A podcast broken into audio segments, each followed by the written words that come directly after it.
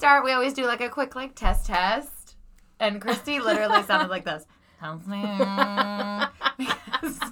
you guys, it's been a rough week for both of us. It really has. We're both. It really has. you know, it's been rainy. The weather's been changing. We've been not feeling our best. We both Daylight savings. daylight savings. It's So been rough. Christy's voice is now my octave, welcomed. But this is exciting, you guys. We are in our new recording studio. it's literally a closet.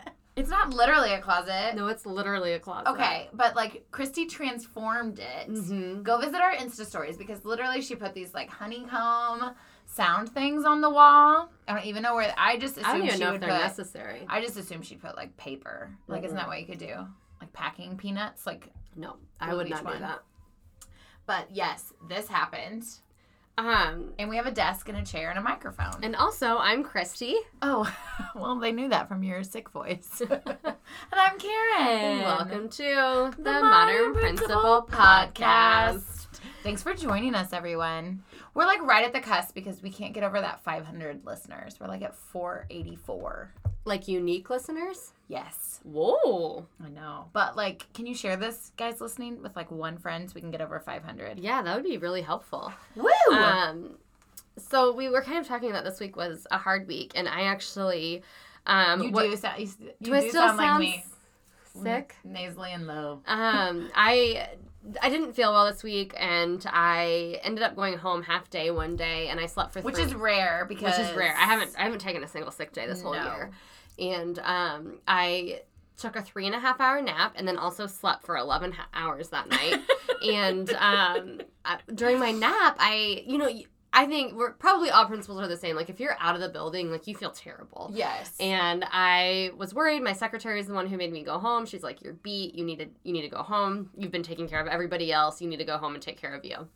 So, I during my nap, I had this dream that my entire front office team was like ticked at me. Oh, And, yeah. like in my dream, my secretary was screaming at me in front of parents. My custodian swatted all the papers out of my hands, like and then my counselor was just super passive aggressive and then i go back to work the next day and i'm like oh my god is everybody gonna be Where you're like, were they really mad at Are me? they really Like, mad at they so mad? I honestly have like one person a week tells me they've had a dream about me at work. That's weird And I'm usually mad at them or telling them they're fired. And I'm always like, why are you thinking that? nobody tells me that i wonder if they're keeping it to themselves They probably are really terrified of you. maybe maybe okay, so we are glad you joined us again. That means you must be resonating with something we're telling you. something Or you just are like, what is happening with these two? this is train wreck What is this? Okay, so we, as you know, those of you that are new to us, because someone shared this with you, um, we like to tackle a scenario each week. Yep. And um, kind of approach it from different avenues. we like to talk about like the scholar which is the research and the experts behind it yeah, um, we try to do the work that you wish you could do, but as principals or leaders in buildings, you do not have time. Yes. And then we also talk about systems because we both fully believe that you can have the best of intentions, but if you don't put systems in place, it'll, you know, those best intentions will never happen. And then what's the third piece, Karen? It is um, like your gut approach, which we have called because Chrissy loves alliteration, the soul, scholar systems and soul. and Karen likes to sing. I sing song everything.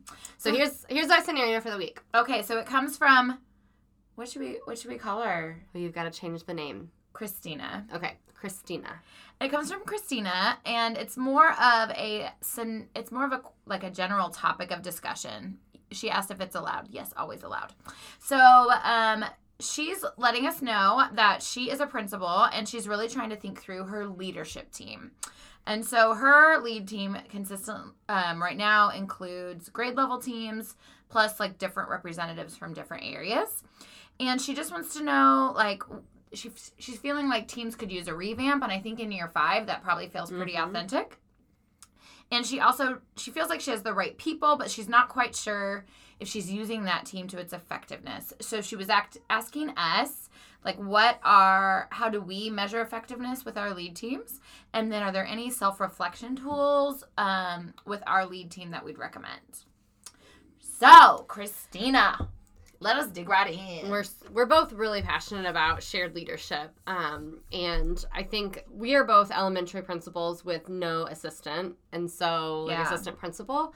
Um, and I don't have currently have an instructional coach. Um, you do. You have an instructional coach. I do. But um, so we both have really, really small, like official leadership teams, and so we've had to both put like task forces and different teams in place to help share that load. Yeah, and there's a lot of reasons why obviously you should um, have rely on your lead team. One of like the reasons that Christy was talking about was also if your district doesn't have assistant principals, teachers deserve a right to grow as leaders and showcase their leadership. Yeah. And our both of our leadership teams do get FaceTime with central office Yep. more than um, just our other task forces, and so it's, it is a really nice opportunity to let some of your lead teachers that are looking to expand their impact shine. But it also like this work is hard. And so sharing um, the load and the decision making is really important. Um, but finally i think we talked about this on a podcast a couple weeks ago.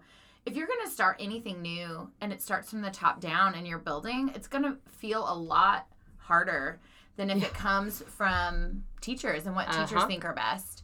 Um, because they're the ones doing the work in the classroom and you need to honor the um, wisdom and experience you have in your building Absolutely.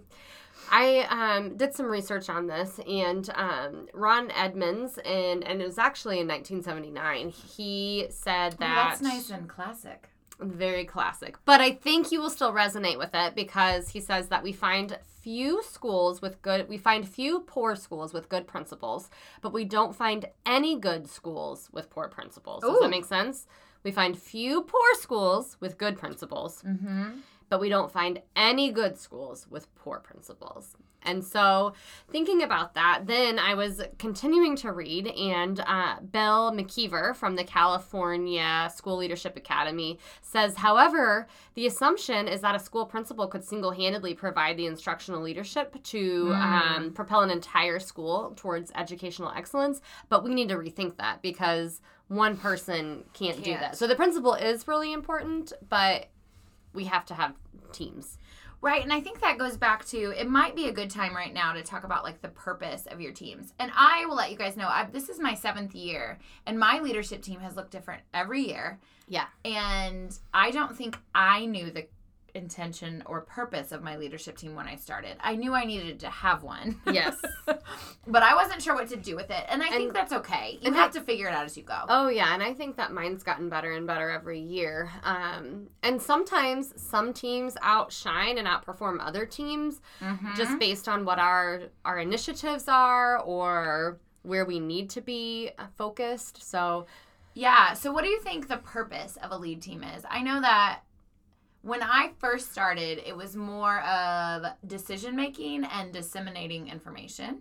yes, Um, and decision making could have ranged from anything from like, uh, what event are we going to hold after school to we don't like what's happening in the restrooms, let's problem solve Yep. that.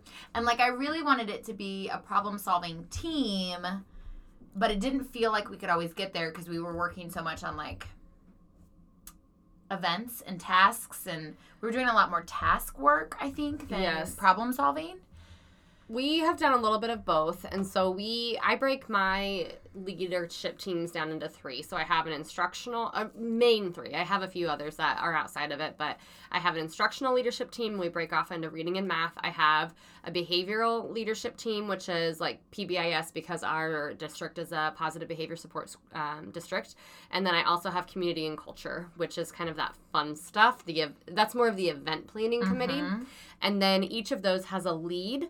And those leads are a part of what I call my lighthouse team because our district is moving towards Leader in Me. And so I just named it lighthouse. But that's essentially my lighthouse team is my overarching lead team because they lead all the others. yeah and i didn't start there um, I did not either. yeah i just started kind of a task force approach in the last couple years i will say when i when my lead team was a little bit more on like disseminating information i learned some important lessons that way um, I learned that you only get one chance to share your message. And so if you give it to others to share, Mhm. sometimes it isn't shared not by any will will or malintent but you only get one chance to give your impression of something and so it's a lot more powerful if there is something you need to share with your whole staff share it with your whole staff don't share it with a team to go then share. I yeah, I can totally see that. Yeah. Yeah. I get that. Yeah, so we moved into more of like a task force approach in the last couple years. Um, mine look a little different than Christy's, but I have learned in, when we did that that I really had to then coach up my leadership team to really get them comfortable with leading adults because leading adults is so much different than leading kids.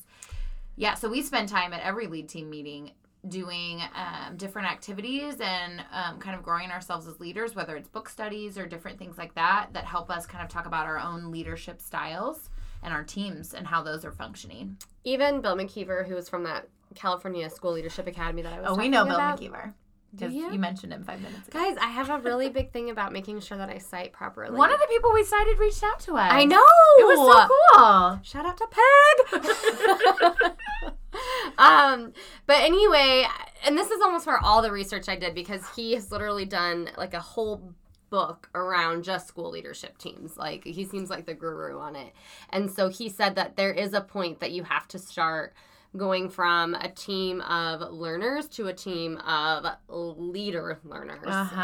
and so still learning but you're still you're leading the learning of the entire building essentially Yeah, I think that's really great. And I think that in the last couple years, we've tried at my building to really focus on um, moving to. I have task forces that are uh, mostly academic. I have a reading, I have, um, well, it's more of an ELA um, team, and then I have a math and science, and then I have a kind of culture team.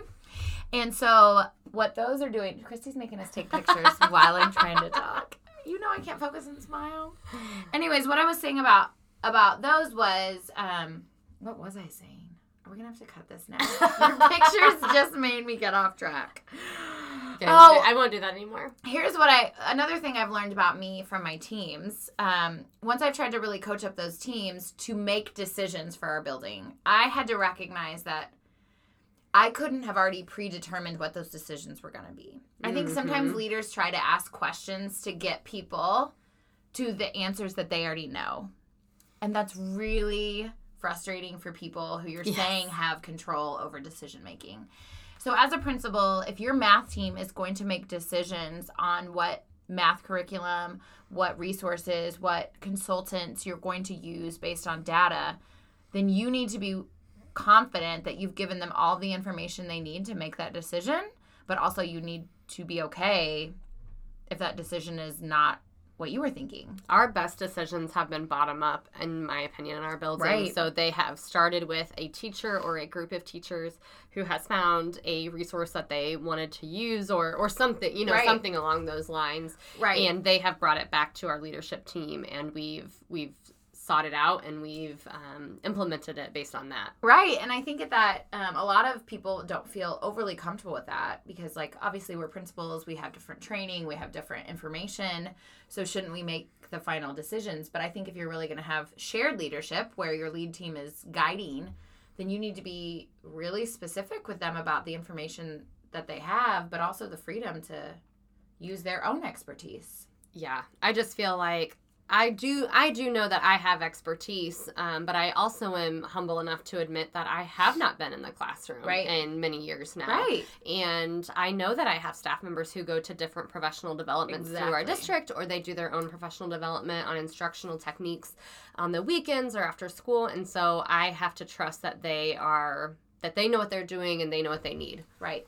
I agree. I think that if there's some things that you're unwilling to compromise on, you don't bring those up Yeah, for that's a good point. for shared leadership. Instead, you just ask for feedback on that decision and different ways you could adjust. But I think you just, as a leader, have to have the discernment to know the difference. That's a good point. Thanks. The other thing that I researched, same guy, Bill McGoover, uh, he talked about making sure that on your leadership team that the tasks are truly meaningful and that they have to come out of authentic issues and authentic problems, which I feel like we kind of already covered a little bit. yeah. Um, but when you are addressing those, the environment has to be low of threat or absent of threat. It still has to be high challenge, high rigor. It has to really challenge you intellectually. And so I just thought that part was interesting too. That I don't think I've been a part of too many leadership teams in the past that. like I have, but I haven't. Like you've definitely remember situations you've been in that were not authentic. That Yes. you were planning. I don't know. Like I think planning events outside of a mission is a great example. Mhm. So maybe your school has some sort of a mission or vision, and you're planning events that are just tradition and they don't really align with what you're doing. Mhm. Um, but that's that was one thing that was really important about a leadership team. Yeah, and I think that also goes back to when you when the team knows that the leader of that team already has a result, a destination, they don't really that's also feels That's yes, that goes back to that point too that you made. Mhm. That Yeah. makes a lot of sense. And I know that it's always you know, who's going to be on your lead team is always something that people think about Yes. when we have 20 seconds left to answer that. Gosh. We just talk too much. What's your scholarly approach? No, it's totally my Uh, soul. Okay. Anyways, but my I've done both. I've done where it's invitation.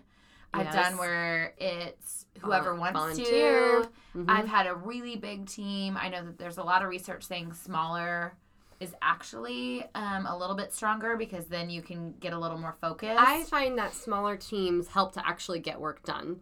Um, when it I probably allows for that honest. That authenticness, safe space, the safe and because I do remember when I started in my building, I think that I had like thirteen to sixteen people on the leadership team. I did too. And so I remember having them meet before we even started the year, before I even really, you know, was on contract. And I was like, whoa, this is like almost all of our certified staff. Yeah. I know this year I had a staff member bring up um, to me about like, hey, have you ever thought about shaking up your lead team? And I think about it every year, obviously, but I didn't know how to really go about that. Um, and so I brought it up to my lead team. I thought it was a really interesting point. We brought it up and we reflected as a lead team of like, do we feel like our voices in the room are representative? Do we feel like, and we ended with the idea that we should be on a rotation. Um, that grade levels, like a couple a Mm. year, would be on a rotation, and that we would, I would help establish some criteria of what it means to be on lead team. That's a good, yeah. Yeah, so we're gonna see how that goes. So sometimes it's great to like make sure that you're open to feedback from staff members not on lead team, and then bring that back to make some decisions. Another thing that I was reading um, from Bill McKeever Oh my gosh, I love him so much. Get Was- your tattoo. was the idea of do you include quote unquote blockers Ooh, on your me. team? And I remember I was in a different district and we were starting the PBIS journey, and they actually recommended, I believe, at the time that you put um, an instigator somewhat or someone who didn't believe in it on your PBIS team. And so he looked at do you add blockers to your team? And what he found was that there's actually a difference between a blocker and a skeptic. Oh. And a skeptical team member can benefit the team because a skeptic demands that the team think clearly and identify issues that they might, Ooh, you know, other that. teams might not Yes. consider. Um, reflects on a point of view that's different from everyone.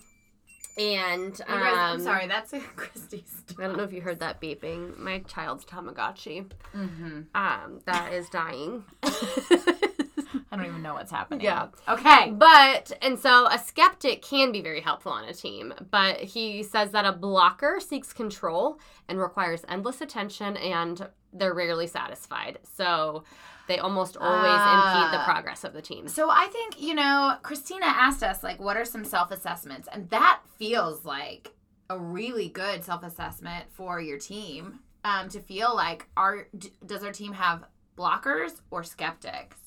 And if you don't have either, like, if you don't have skeptics, that might be something That might about. be absolutely. But I think clarifying that is really helpful.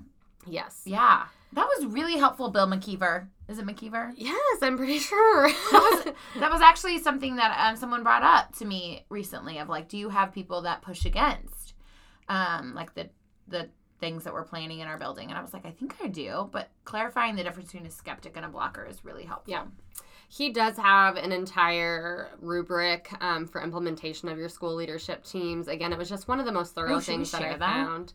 Um, I can, I if everybody has EBSCO host, um, but it's nine lessons of su- successful school leadership teams um, by Bill McKeever and the California School Leadership Academy. Well, we'll figure out how to turn this into a blog or something once we get our free paid unpaid blog writer and then we'll make Our ghostwriter? yes okay we have exceeded our time we have per usual. per usual we still don't have a cool way to end this pod because we didn't talk about it I'm not too worried about it. We'll just say bye. Um, okay.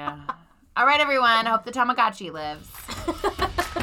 Bye, everyone. Bye.